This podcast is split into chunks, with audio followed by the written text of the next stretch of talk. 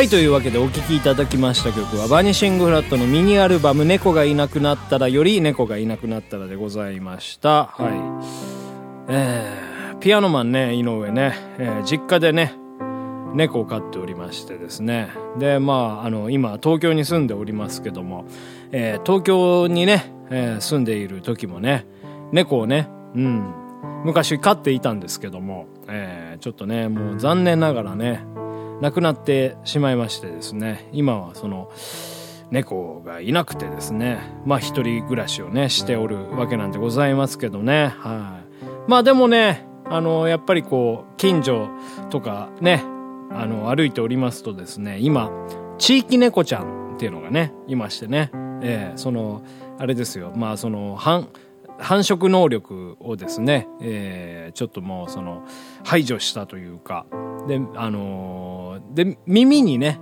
カットしがついてあるわけでございますよね。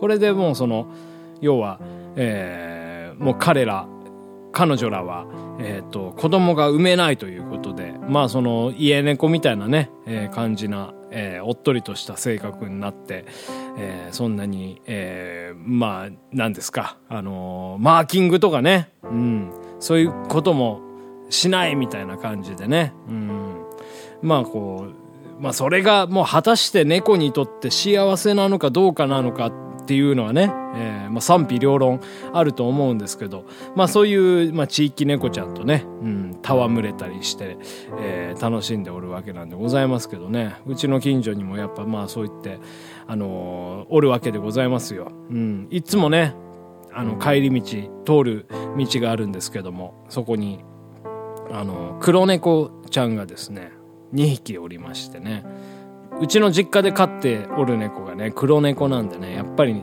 なんか黒猫に、うん、なんかひときわこう、思い入れがありまして、うん。で、まあ、でもね、僕ね、あれなんですよ。猫好きなんですけど、もう好きなあまりに嫌われるんですよね、猫にね。もう近寄ったりしてももうすぐ逃げますし。だからもうやっぱもう力、近寄らない方が猫にとっては幸せなのかなと思いまして、まあ遠くで眺めているのがもうほんとね、もうそれだけでもういいかなみたいな感じなんでございますけど。で、なんかこの間ね、歩いておりましたらね、ちょっとぼーっとして歩いてたんですよ。で、なんかそしたらね、その猫をね、踏みそうになりましてね。で、まあ僕も僕でぼーっとしてたんですけど、その黒猫ちゃんもね、なんかぼーっとして、もう座ってたんですよね。で、ふと下見ると、ああ、猫の足があるわ、とかってね、思ってね、ちょっともう間一髪だったんですけどね、はい、もう踏まなくてよかったですね。猫踏んじゃったになりますからね、うん。猫踏んじゃった、まだピアノバーで、やってないんですけどね。もうそのピアノインスト曲でございますから、もう定番中の定番ですからね。まあちょっと、今年中にはね、なんかね、うん、猫踏んじゃった、やれればなとは思いますけど。はい。えー、というわけでございまして、本日はこちらのコーナー参りましょう。連続ピアノバー小説。はい、こちらのコーナーではね、私、ピアノマン井上がね、えーラジオドラマを作って放送しております。現在放送中なのは、えー花沢よし子の旅館というわけで、本日は第46話でございますけどね、えーどうなってしまったんでしょうか？それではお楽しみください。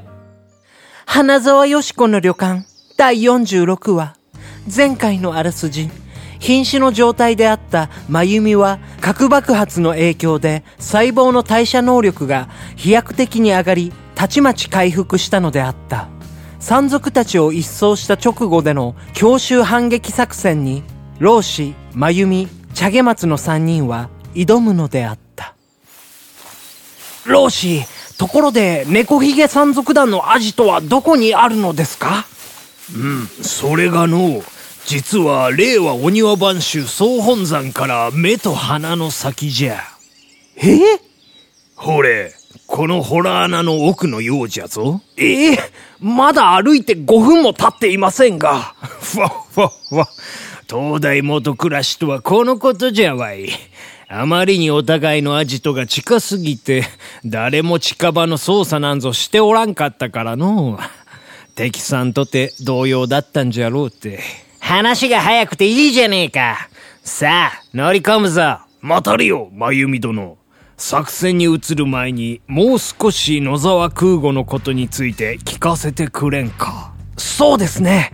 元白ひげ海賊団のナンバー2で、真由美さんを窮地に追い込んだ、あのスペードですら恐れをなす男の正体、詳しく知っておきたいですね。野沢空吾奴はとても卑劣な男だ。うむ。そして恐ろしい男だ。そ、それで？以上だ。え？えそれじゃ全然わかんないじゃないか。その通りだ。得体の知れない男。それが野沢空吾だ。会えばわかる。あいつに会う前に余計な先入観を植え付けたくない。ただ奴は倒すべき敵だ最後までそのことだけを覚えていてくれればそれでいい。うんわかった。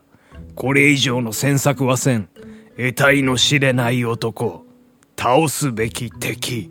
そのことを心に刻んでおこう。良いな茶毛松は、はい。それではこれより我々は猫ひげ山賊団アジトへ潜入し討伐作戦に移る先ほど倒した山賊どもから頂戴した服に着替え内部であった敵を欺き一人ずつ倒すのじゃ。山賊の残りは5名と予想されるがそやつらはスペードの能力を超える幹部クラスの可能性が高い。油断せず心して挑むのじゃ。あや。了解であります。では行くぞ。一行はホラー穴の奥へ奥へと進んでいった。ホラー穴の内部は幾重にも枝分かれしており、まるで迷宮のようであったが、陳平が残してくれたアジト内部の地図を頼りに進んでいったのである。ずいぶん奥の方まで来ましたね。外に比べてだいぶ気温も低い。体が冷えてきました。地図によるとこの角を曲がればほれ見てみよう角を曲がり、突き当たりに見えたのは、ホラー穴の中とは思えぬ、不自然な鉄製の扉であった。門番はいねえようだな。監視カメラが仕掛けてあるやもしれぬ。なるべく自然な振る舞いで小声で喋るのじゃ。陳平の手紙によればこの扉はナンバーロック製らしい。ナンバーは9595空語空語か。これ開いたぞい。扉の先はまるでオフィスビルのような作りであり、まっすぐな廊下が続いていた。まずは管制室に向かう。この施設の管制システムをダウンさせられれば、幾分行動が楽になるじゃろう。さあ、こっちじゃ。果たしてこの後どうなってしまうのか次回へ続く。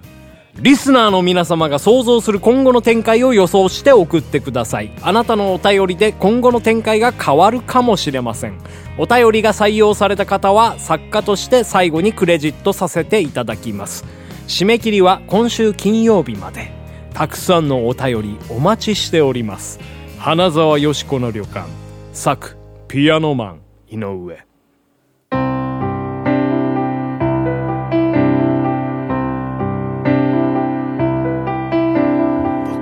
僕が始まった沖縄に行った時なんとなく物悲しく思えたのはそれがまるで日本の縮骨であるかのようにアメリカに囲まれていたからです。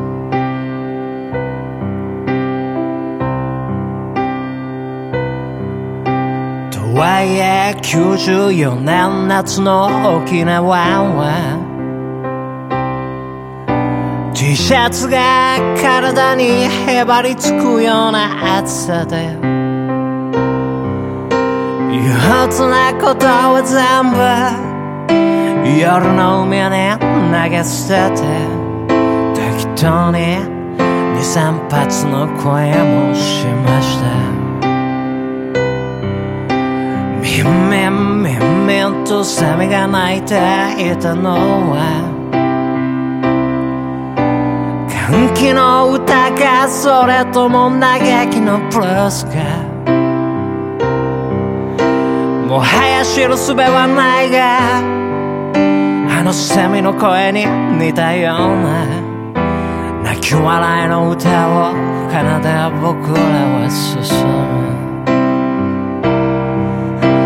いろんな街を歩きいろんな人に出会いこんちにしたさよならは数知れず。そして今思うことは大胆にも思うことは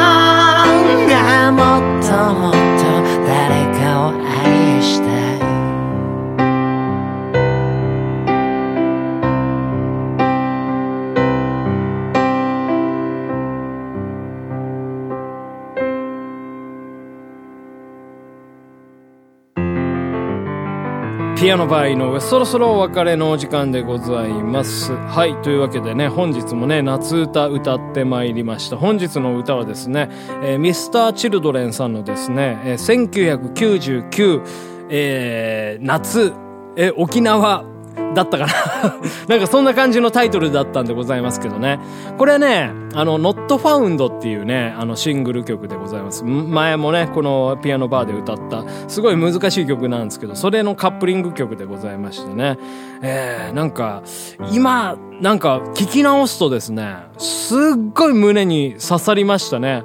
これね、ぜひね、皆様、あの、フルバージョンでね、聞いていただきたいなっていうふうに思うんですよね。1999年に、あの、沖縄に行ったみたいなね、感じなんですけど、今回、まあ1番しか歌えなかったんで、えー、その歌詞の内容で94年とかって言ってたんですよね。えー まあ94年に1回行ってもう1回、あの、1999年に行くみたいな、そういったまあ内容なんでございますけどね。